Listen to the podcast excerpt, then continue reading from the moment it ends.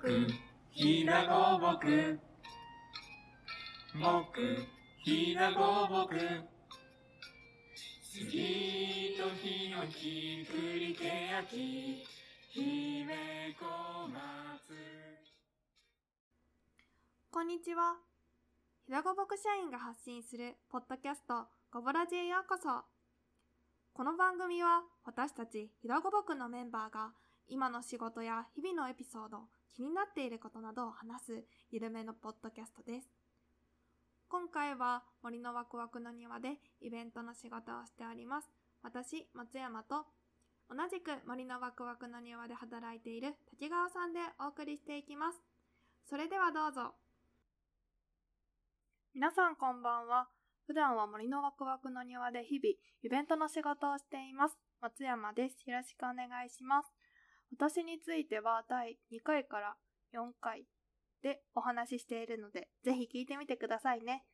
今回は、えー、竹川さんからお話を聞きたいと思います。よろしくお願いします。お願いします。こんばんは。森のワクワクの庭で日々カフェの仕事をしています。時川です。よろしくお願いします。よろしくお願いします。竹川さんとはね、普段から森のワクワクの庭で一緒に仕事をしてるんですけど、ちょっとじゃあ普段どういうカフェ、カフェでどういう仕事をしているか教えてもらってもいいですか？はい。カフェは森のワクワクの庭の中に入っている森ワクカフェというカフェになります。カフェのコンセプトとしては、まあ、いろんな楽しいを体験できるようなコンセプトでやってます。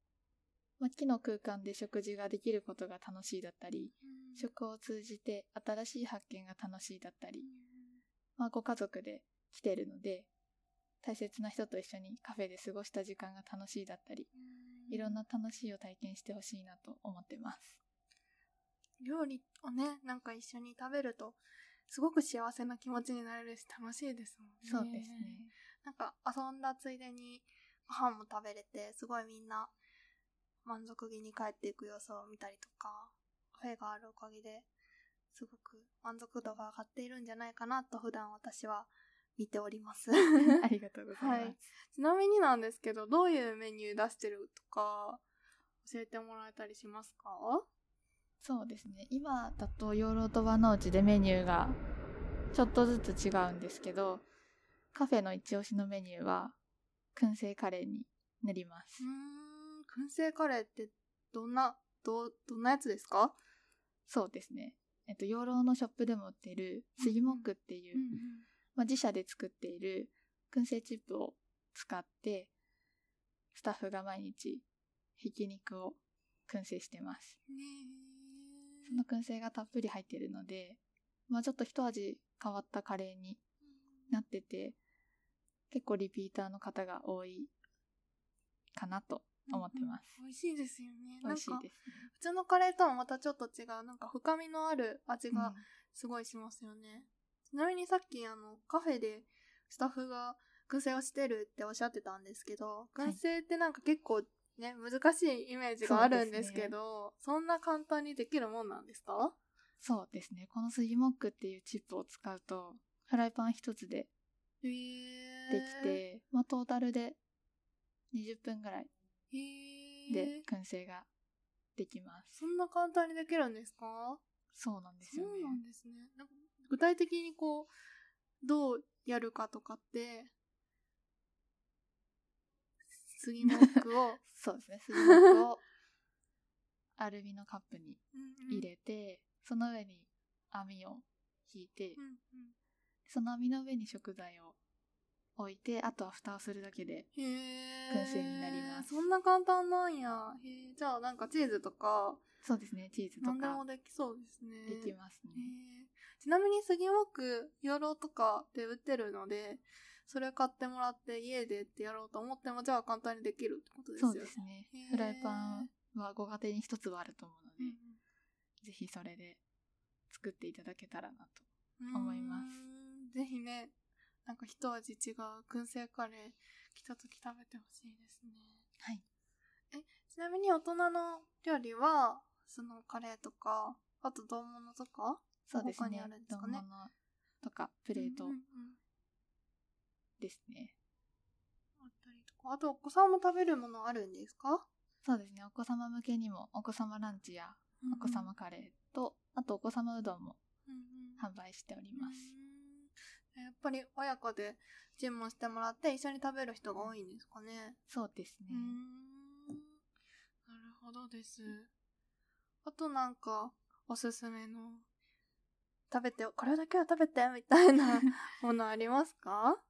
おすすめでいくと、うんうん。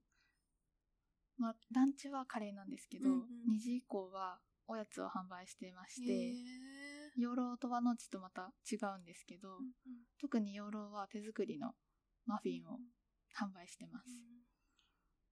これも季節によって違う味を出しているので、うんぜひ養老店に遊びに来た際は食べていただけたらなと思います。えちなみに今は何味があるんですか？今はオレオとベリーチーズマフィンを販売してます。へえこれなんか私も試作の時にちょっと食べさせてもらったんですけどめちゃめちゃ美味しいですね美味しいですよね。なんかサクふわみたいな感じでね美味しいのでぜひぜひぜひ。2時以降ですか？の養老店ですねはい養老です。販売しているそうなんで。あ、ちなみに、あの、あれですけど、カフェが、あ、養老と和の内の2店舗ね、森のワクワクの庭があるって私の回で説明したと思うんですけど、カフェも両店にね、あるんですよね。ね。でさっき紹介してくれた燻製、燻製カレーは両店とも食べれるんですね。はいで、マフィンは養老店の2時以降っていうことなので、ぜひ小腹が空いて養老店にいる際は、食べてみたいものですね。はい。お仕事の話はそんな感じですが、はいなんか普段カフェで、カフェ業務でね、あの、店頭に立ってることあるかなと思うんですけど、なんか、こういう時嬉しかったみたいなお客さんとの接点で嬉しかったエピソードとかありますか？やっててよかったみたいな。うんそうですね。一番はやっぱり美味しかったですって、まあ、言っていただけることだったり、まあ、ちっちゃいお子さんがお小遣い握りしめてソフトクリーム買いに来てくれたり、微笑ましい場面が結構ありますね。かわいいですね。可愛いですね。なんかちっちゃい子がよく買いに来てるとかも、たまに見かけます。いいですね。嬉しいです。仕事の話は、じゃあ、こんな感じで、今回は一旦終わりたいなと思います。はい次はじゃあ、なんで竹川さんがそういうカフェの、カフェ業務に就いたのかとか、どういうね、流れで日高ぼに来たのかみたいな話をちょっと聞いていけたらなと思いますので、よろしくお願いはいします。、お願いします。みんなの町のひだごぼくみんなの町の